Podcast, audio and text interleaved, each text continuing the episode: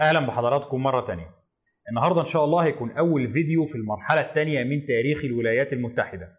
النهارده هنتكلم عن بدايات المحاولات الإنجليزية لاستعمار الولايات المتحدة الأمريكية. خليكم معانا. بداية المحاولات الإنجليزية الجادة لاستعمار أمريكا حصلت في عهد الملكة إليزابيث. إحنا مرينا على النقطة دي قبل كده مرور الكرام لما كنا بنتكلم عن الصراع الإنجليزي الأسباني في عهد الملكة إليزابيث. ولكن دلوقتي نقدر نفهم الموضوع ده بتفصيل أكتر. الملكة إليزابيث سنة 1578 بتقرر إن هي تكلف واحد من المستكشفين الإنجليز اسمه هامفري جيلبرت. بتقرر إن هي تكلفه بإن هو يستكشف أي مناطق موجودة في أمريكا لم تدعي أي دولة أوروبية ملكيتها بعد. تقول له بمنتهى البساطة إحنا عايزين نشوف أي منطقة مفيش دولة أوروبية بسطت نفوذها عليها أو ادعت ملكيتها نستكشف المناطق دي ونبسط النفوذ الإنجليزي عليها. نخضع المناطق دي للنفوذ الإنجليزي. ببساطة إليزابيث كانت بتحاول تدور لنفسها على موطئ قدم في العالم الجديد. زي ما أسبانيا عندها مستعمرات شاسعة إحنا كمان عايزين يكون عندنا جزء من المستعمرات دي. وعلشان ما تدخلش في صدام مباشر مع اسبانيا نتيجته هتكون محسومة لصالح الاسبان في العالم الجديد. بتقرر ان هي تدور على المناطق اللي لسه الاسبان ما وصلولهاش. وعلشان كده التكليف ده بيكون على وجه التحديد مختص بقارة أمريكا الشمالية باعتبار أنه تقريبا أمريكا الجنوبية كلها بقت خاضعة للنفوذ الأسباني. بينما أمريكا الشمالية الأسبان كانوا موجودين في جنوبها وفي وسط القارة لكن نفوذهم ما كانش لسه امتد للمناطق الشمالية منها. ولكن في التوقيت ده البحرية الإنجليزية كانت عبارة عن مجموعة من سفن القراصنة اللي بتجوب البحار بحثا عن السفن الأسبانية. ما كانش لسه الإنجليز عندهم القدرة الفنية اللي تمكنهم من بسط نفوذهم على مساحات شاسعة زي الأسبان. وعلشان كده الموضوع كان محتاج وقت طويل جدا وكان محتاج صبر. هامفري جيلبرت بيموت قبل ما يمر الوقت الطويل ده. جيلبرت بيموت سنة 1583 تقريبا بعد خمس سنين من تكليف الملكة إليزابيث له بأن هو يبحث عن المناطق الجديدة دي ويبسط النفوذ الإنجليزي عليها. ولكن الملكة إليزابيث ما كانتش مستعدة للتخلي عن الفكرة دي بالبساطة دي. وعلشان كده بعد وفاته الملكة إليزابيث بتقرر إن هي تقسم مناطق النفوذ الإنجليزي المحتملة لمنطقتين. المنطقة الأولى اللي هي المناطق الشمالية اللي هي المقابلة لسواحل كندا الحالية. المناطق دي كانت تعتبر هي المناطق الأسهل في استكشافها وفي بسط النفوذ الإنجليزي عليها. باعتبار إن الإنجليز وصلوا بالفعل للمناطق دي قبل أكتر من 80 سنة في رحلات جون كابوت. وبالإضافة لكده المناطق دي كانت بعيدة عن النفوذ الأسباني لأنها كانت في أقصى الشمال. وعلشان كده المناطق دي كانت تعتبر الأسهل في استكشافها وفي بسط النفوذ الإنجليزي عليها. الملكة إليزابيث بتقرر إن هي تمنح الحق في استكشاف المناطق دي لأخو هامفري جيلبرت كان اسمه أدريان جيلبرت. المنطقة الثانية كانت موجودة في اتجاه الجنوب من المنطقة الأولى. المنطقة دي اللي هي كانت بتشمل سواحل الولايات المتحدة الشرقية الحالية. المنطقة دي كانت تعتبر الأصعب في استكشافها أو في محاولة بسط نفوذ إنجلترا عليها. من ناحية لأن المناطق دي بالنسبة للإنجليز كانت تعتبر مناطق مجهولة. الإنجليز ما كانوش قدروا يستكشفوا المناطق دي قبل كده. ومن ناحية تانية لأنه المناطق دي كانت قريبة جدا وربما متداخلة مع مناطق النفوذ الأسباني الموجودة في وسط القارة الأمريكية وتحديدا في منطقة فلوريدا الحالية. وعلشان كده محاولة إقامة مستعمرات إنجليزية أو تواجد إنجليزي دائم في المناطق دي كانت تعتبر تحدي مباشر لأسبانيا. ولكن بالنسبة للملكة إليزابيث كان عادي. مش مشكلة إن إحنا نتحدى أسبانيا بشكل مباشر في الوقت ده. في المرحلة دي سنة 1583 كانت البحرية الإنجليزية بقت أكبر وأقوى وكان سير فرانسيس دريك نجح في الدوران حول الأرض. البحرية الإنجليزية كانت اتطورت بالدرجة الكافية إنها تسمح لإليزابيث بتحدي أسبانيا. وعلشان كده إليزابيث بتقرر إن هي تمنح الحق في استكشاف المناطق دي للأخ غير الشقيق لهامفري جيلبرت كان اسمه والتر رالي. والتر رالي بيلاقي إنه التكليف ده فرصة مناسبة علشان يقدر يكتسب بعض النفوذ والحظوة في البلاط الإنجليزي. وعلشان كده بيجهز حملة بحرية وبينطلق بالحملة بتاعته دي سنة 1584 بهدف استكشاف المنطقة اللي تمثل حاليا السواحل الشرقية للولايات المتحدة الأمريكية. وبينجح بالفعل في الوصول للسواحل دي. النقطة الأساسية في استكشافات والتر رالي بتكون جزيرة اسمها جزيرة راونوك. الجزيرة دي موجودة حاليا في ولاية كارولاينا الشمالية في الولايات المتحدة الأمريكية. الجزيرة دي كانت خاضعة في الوقت ده لقبيلة من السكان الأصليين اسمهم السيكوتان. الإنجليز بيلاقوا إن موقع الجزيرة دي ممتاز. من ناحية الجزيرة دي كانت قريبة جدا من البر الرئيسي لقارة أمريكا الشمالية. قريبة جدا من سواحل الولايات المتحدة الأمريكية ولكنها في نفس الوقت مفصولة عنه وده بيسهل حمايتها من السكان الأصليين وإقامة تحصينات عليها. ومن ناحية تانية الجزيرة دي كانت مفتوحة على المحيط ولكن بالرغم من كده كان في مجموعة من الجزر القريبة منها ولسان من البر بيفصلها عن المحيط المفتوح. وعلشان كده كان ممكن السفن الإنجليزية ترسو فيها بسهولة بدون ما أي حملة أسبانية معدية تلمحهم. وده كان بيسهل حماية الجزيرة والقاطنين فيها من أي هجمات أسبانية مفاجئة. الإنجليز كمان بينجحوا في إقامة بعض العلاقات الودية مع زعماء قبيلة السيكوتان اللي كانوا مسيطرين على الجزيرة دي. بعد كده الإنجليز بيقضوا بعض الوقت في استكشاف المناطق المحيطة بالجزيرة وفي النهاية والتر رالي بيقرر إن هو يرجع بالحملة بتاعته لإنجلترا وبالفعل بيرجع إنجلترا في أواخر سنة 1584 وهناك بيبدأ ينشر أخبار الاكتشافات بتاعته طبعا الاكتشافات دي بتكون خبر سعيد بالنسبة للملكة إليزابيث اللي بتقرر إن هي تمنح والتر رالي لقب سير وبتعلن تسمية المناطق اللي هو اكتشفها دي باسم فيرجينيا. طبعا تسمية فيرجينيا كان المقصود بيها على الأغلب هو الإشارة للملكة إليزابيث نفسها باعتبار إنه الملكة إليزابيث كانت الملكة العذراء. والتر رالي بيقرر بناء على تعليمات الملكة إليزابيث إن هو يجهز حملة بحرية أضخم من الحملة الأولى. الحملة دي مكونة من سبع سفن على متنهم أكثر من 600 فرد. الهدف من الحملة دي هو إقامة مستعمرة إنجليزية دائمة في منطقة رونوك أو في منطقة فيرجينيا. الحملة دي كان الهدف منها إن هي تقيم تواجد إنجليزي دائم في المنطقة دي زيه زي التواجد الأسباني الدائم في العالم الجديد. كانت الخطة إن ال 600 فرد دول هيروحوا هناك يبنوا مستعمرة وأماكن للمعيشة بالنسبة للي هيعيشوا في المستعمرة دي. وبعد كده 300 منهم يرجعوا إنجلترا وال 300 التانيين هيستنوا للإقامة في المستعمرة والحفاظ عليها وبسط نفوذ إنجلترا في المنطقة. وبعد فترة المفترض إن كانت هتجيلهم حملات تانية معاها إمدادات وتموينات ومعاها أعداد إضافية من المستعمرين اللي يساعدوهم في التوسع والانتشار في المناطق دي. الحملة الإنجليزية بتنطلق من ميناء بليموث في إنجلترا يوم 9 أبريل سنة 1585. الحملة بتكون مكونة من أعداد من الجنود والمغامرين والمستكشفين الانجليز اللي كانوا رايحين العالم الجديد بيحلموا بالثروات اللي هتنهمر عليهم زي ما حصل مع الأسبان. رايحين هناك علشان يكتشفوا فين الذهب والفضة اللي موجودين في العالم الجديد. الحملة دي بطبيعة الحال بتكون مكونة بالكامل من الرجال. دي حملة أقرب في أهدافها وطبيعتها للحملات العسكرية وليست حملة مدنية. الحملة بتوصل بالفعل لجزيرة رونوك في شهر يونيو سنة 1585 وبمجرد وصولها بتبدأ الاستعدادات لإقامة المستعمرة الإنجليزية في المنطقة. ولكن هنا بيحصل حادث بيغير الخطط الإنجليزية بشكل كبير. الحادث ده هو إنه السفينة الأساسية اللي كان على متنها أغلب المؤن اللي هتتساب للمستعمرين دول في المستعمرة اتحطمت وبتحطم السفينة دي غرقت أغلب المؤن اللي كان المفترض إن هم هيتزودوا بيها بعد رحيل باقي الإنجليز إلى إنجلترا مرة تانية. طيب المؤن دي كانت بتشمل الأغذية اللي هم هياكلوها خلال فترة إقامتهم. دلوقتي بقى الإنجليز محطوطين في معضلة. الناس اللي هنسيبهم على الجزيرة دي هياكلوا إيه؟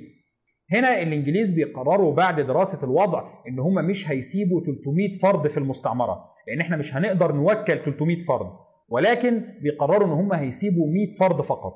هنسيب 100 واحد في المستعمرة دي الأكل المفترض إن هو يكفيهم فترة ولكن مش مشكلة. إحنا كده كده بمجرد ما نرجع إنجلترا هنبعت لهم حملة تانية معاها مؤن وإمدادات تكفيهم فترة كبيرة جدا ومعاها أعداد إضافية من المستعمرين علشان يدعموا المستعمرة دي. بعد الانتهاء من أعمال الإنشاءات في المستوطنة دي الإنجليز بيقرروا العودة بالحملة بتاعتهم إلى إنجلترا وبيسيبوا ما يقرب من 100 فرد في المستعمرة دي علشان يحافظوا عليها ويكونوا نواة للاستعمار الإنجليزي للعالم الجديد. ولكن بمجرد الحملة دي ما بتوصل إنجلترا بيلاقوا إنه في تغيير سياسي كبير جدا حصل هناك. التغيير ده هو نشوب الحرب ما بين أسبانيا وما بين إنجلترا. خلاص الحرب اندلعت ودلوقتي الأسطول الأسباني لو عثر على أي سفينة إنجليزية في أي مكان في العالم هيحاول يحطمها أو يقبض عليها. الحرب دي بتأخر جدا عملية إرسال إمدادات للمستعمرة.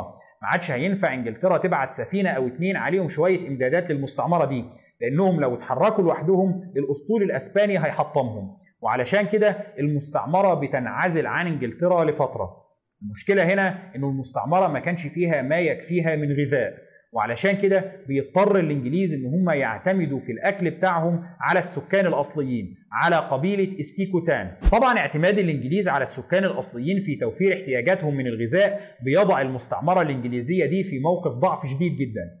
من ناحية الخطة الإنجليزية الأصلية كانت بتتضمن الإبقاء على 300 فرد في المستعمرة 300 فرد كانوا قوة كفيلة بإثارة الخوف في نفوس السكان الأصليين وبالتالي كانت تقدر تأمن التواجد الإنجليزي بشكل ممتاز.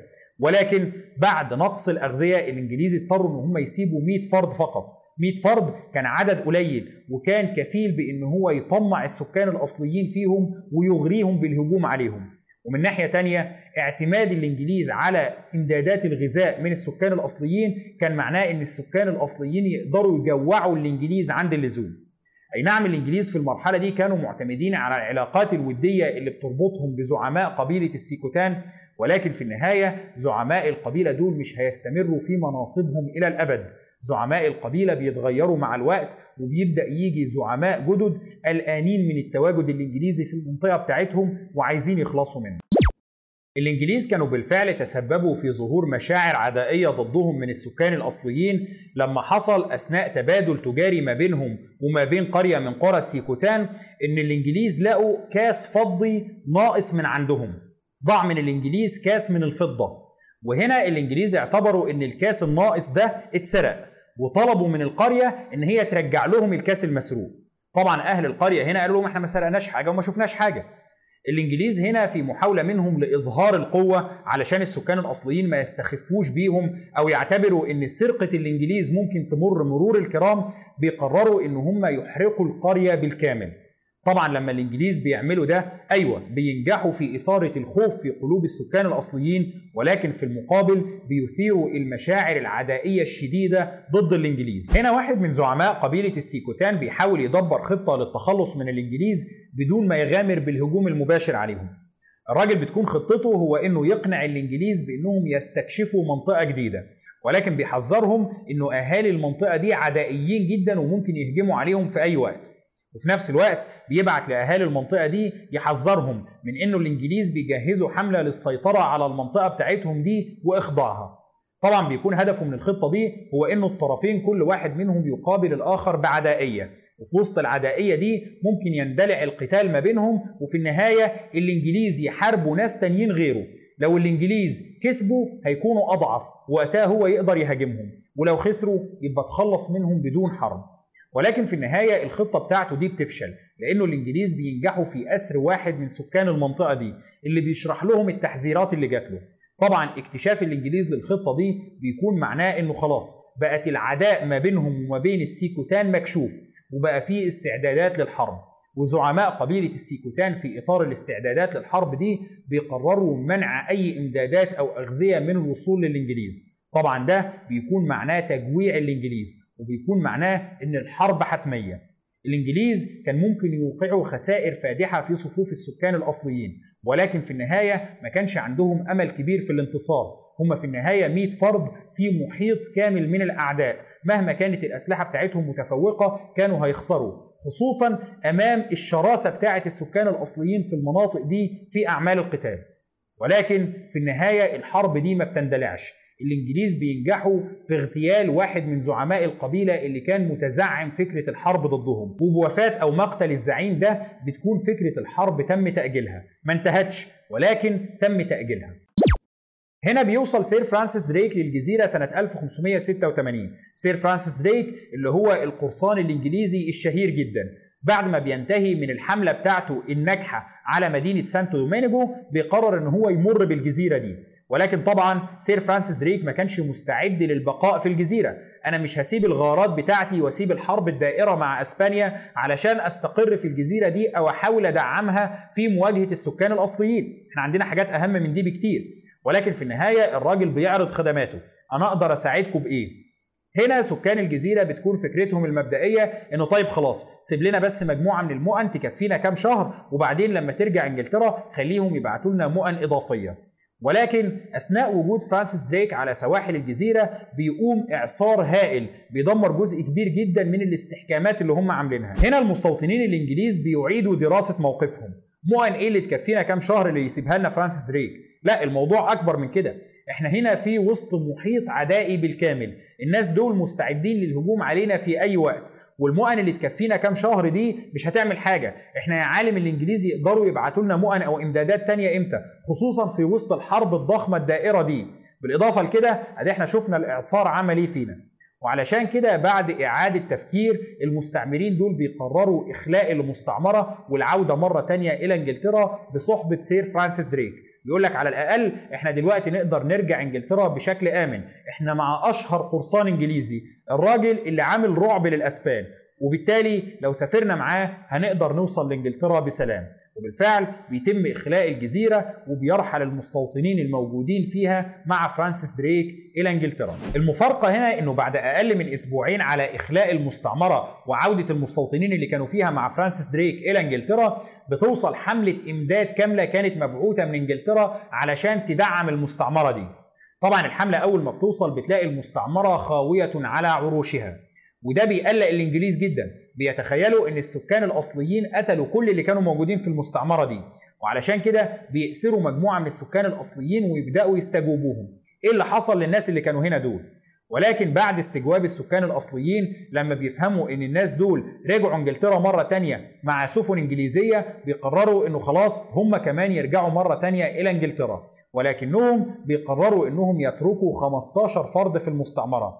الهدف من ترك ال 15 فرد دول كان الحفاظ على استمرارية المستعمرة دي. لازم يكون في إنجليز موجودين فيها علشان نقدر نؤكد مزاعم إنجلترا بالسيادة على المنطقة دي. طبعا بمجرد رحيل الحملة الإنجليزية السكان الأصليين بيقتلوا ال 15 فرد اللي كانوا موجودين في المستعمرة دي. ولكن دي ما بتكونش نهاية القصة. الملكة إليزابيث كانت مصممة على أن إنجلترا يكون لها تواجد دائم في المناطق دي. والتر رالي أول ما بيلاقي المستوطنين اللي في المستعمرة رجعوا بيقرر أن هو يبدأ التجهيز لحملة جديدة. ولكن الحملة الجديدة دي بيتم الاتفاق على أنها هتكون مختلفة عن الحملة القديمة في نقطتين. النقطة الأولى هو مكان استقرار الحملة دي أو مكان إنشاء المستعمرة. الإنجليز هنا بيفكروا إنه لأ إحنا بلاش نستقر في رونوك زي ما عملنا أول مرة. إحنا نحاول نبحث عن مكان آخر في اتجاه الشمال بالقرب من خليج اسمه خليج شيسابيك. طيب إشمعنى المنطقة دي؟ الإنجليز وأغلب الأوروبيين كانوا مقتنعين إن منطقة شيسابيك أو الخليج ده ممكن يكون ممر من المحيط الأطلنطي إلى المحيط الهادي. الانجليز كانوا شايفين إنه زي ما في ممر جنوبي بيربط المحيط الأطلنطي بالمحيط الهادي اللي هو مضيق ماجلان بكل تأكيد هيكون في ممر شمالي برضه بيربط ما بين المحيط الأطلنطي والمحيط الهادي.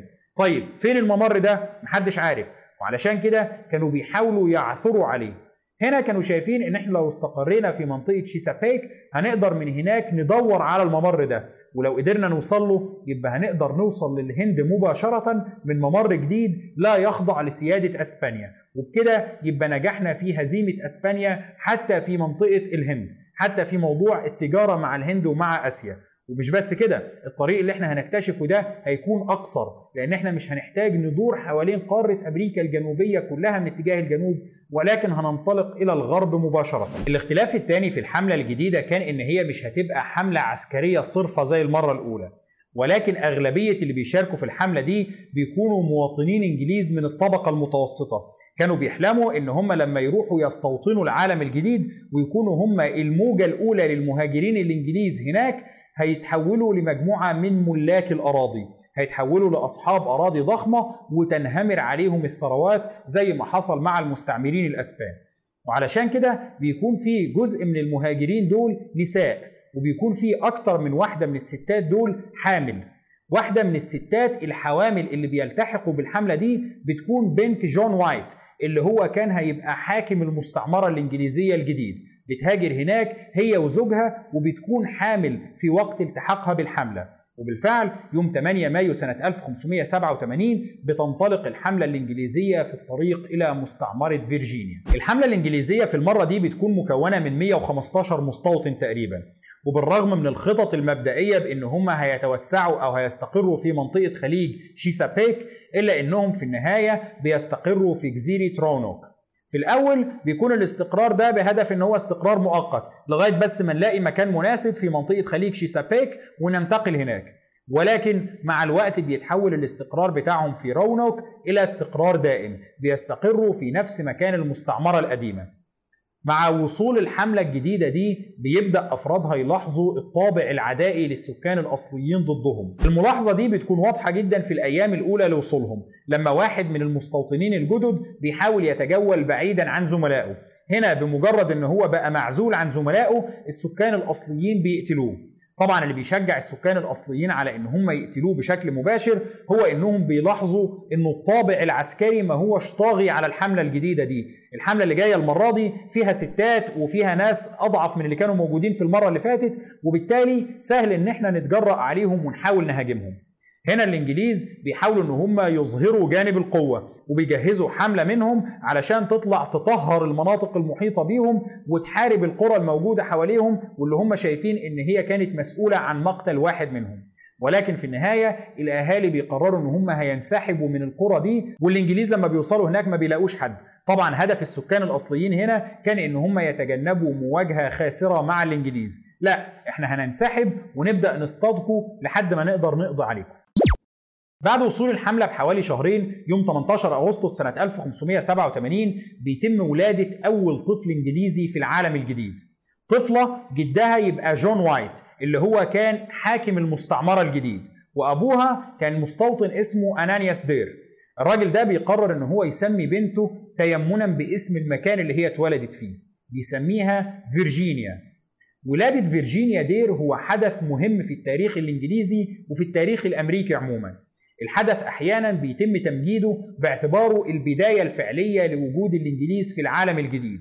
بينما بيتم في بعض الأحيان الأخرى استغلاله من مجموعات عنصرية من دعاة تفوق وسيادة العرق الأبيض. باعتبار إن فيرجينيا دير هي أول طفلة بيضاء تولد في أمريكا. عموما بغض النظر عن فيرجينيا دير المستوطنين بيدركوا سريعا إن موقفهم مزري وإن هم محاطين بقوى معادية من جميع الاتجاهات. وإن قدرتهم على الصمود في البيئة المعادية دي محدودة إلا لو جات لهم إمدادات قوية من إنجلترا. وعلشان كده بيقرروا إن هم يبعتوا وفد منهم علشان يطلبوا من الإنجليز دعمهم وإن هم يبعتوا لهم سفن فيها مستوطنين أكتر وإمدادات أكتر. الوفد ده بيتم اختيار جون وايت اللي هو حاكم المستعمرة علشان يكون على رأسه. وبالفعل السفن الإنجليزية بتغادر مرة أخرى إلى إنجلترا يوم 27 أغسطس سنة 1587 بعد أقل من 10 أيام على ولادة فيرجينيا دير. الأسطول ده بيوصل إنجلترا في شهر نوفمبر سنة 1587 ومع وصوله بيلاقي الأخبار منتشرة في إنجلترا كلها إنه أسبانيا خلاص بدأت تجمع الأسطول الحربي بتاعها الأرمادة الأسبانية بدأت تتجمع علشان تهاجم إنجلترا وتغزوها. وطبعا كرد فعل طبيعي على الأخبار دي الملكة إليزابيث كانت أمرت بإنه مفيش سفن تترك السواحل الإنجليزية. لازم كل السفن تتجمع على السواحل بتاعتنا علشان نقدر ننظم خطوط دفاع ضد الارماده الأسبانية.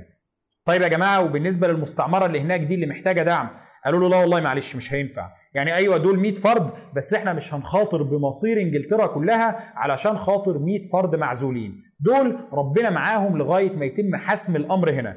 يا جماعة الناس دول هيموتوا. قالوا له معلش والله يعني إحنا هنعمل إيه؟ إحنا عندنا أوامر صارمة من الملكة إنه مفيش سفينة تغادر السواحل الإنجليزية. طبعا جون وايت بيحاول بمنتهى القوة إنه يلاقي أي حل. إحنا لازم ننقذ الناس دول. الراجل بعد محاولات مضنية بيقرروا إن هم يمنحوه سفينتين.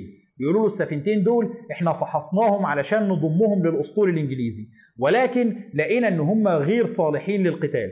فما دام السفن دي غير صالحة للقتال خدهم املأهم مؤن وروح بيهم للمستعمرة بتاعتك. إحنا مش محتاجينهم في المعركة بتاعتنا. السفينتين دول بيتحركوا يوم 22 أبريل سنة 1588 تقريبا بعد ست شهور من عودة جون وايت إلى إنجلترا.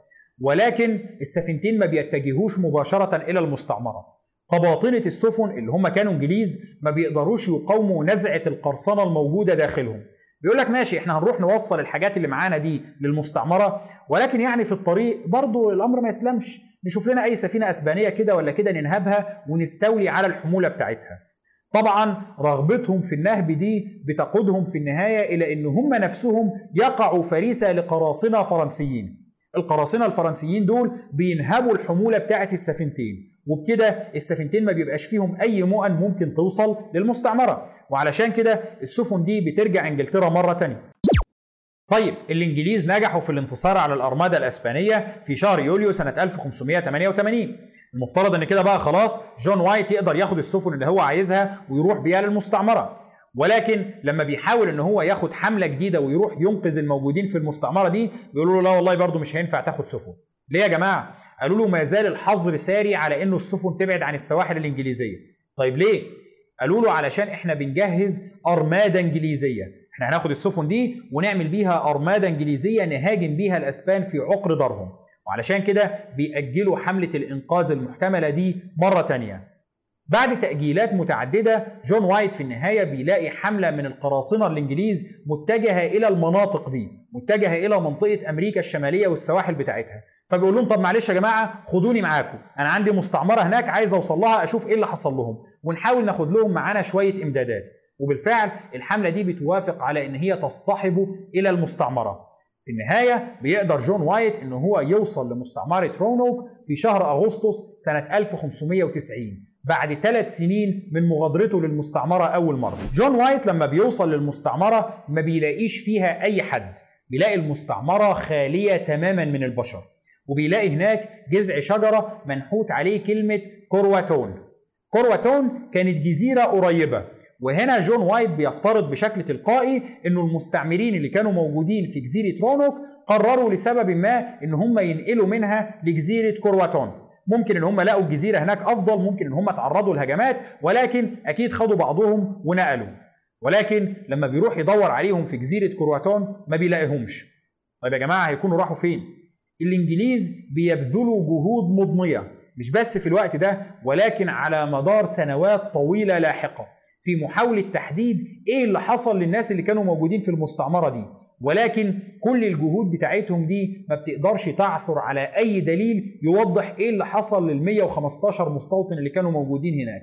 في الوقت ده بتطلع بعض النظريات تقول هم أكيد نقلوا المكان تاني هم أكيد انتقلوا للمعيشة بعيدا عن السكان الأصليين اللي كانوا بيداؤوهم في المنطقة دي. لا لا هم أكيد اندمجوا مع مجموعة تانية من السكان الأصليين وإن شاء الله هنلاقيهم. ولكن مع مرور الوقت بتظل النظرية الأقرب إلى الواقع إنه الموجودين في المستعمرة دي تم إبادتهم بالكامل على يد السكان الأصليين. اختفاء المستعمرين كان نهاية مستوطنة رونوك ولكنه ما كانش نهاية مستعمرة فيرجينيا ولا كان نهاية محاولات إنجلترا لإقامة تواجد إنجليزي دائم في قارة أمريكا الشمالية اللي إنجلترا فشلت فيه في رونوك بينجحوا فيه بعد كده في جيمس تاون إزاي ده بيحصل ده اللي هنتكلم فيه الفيديو اللي جاي إن شاء الله. شكرا لحضراتكم وإن شاء الله نكمل كلامنا الأسبوع اللي جاي.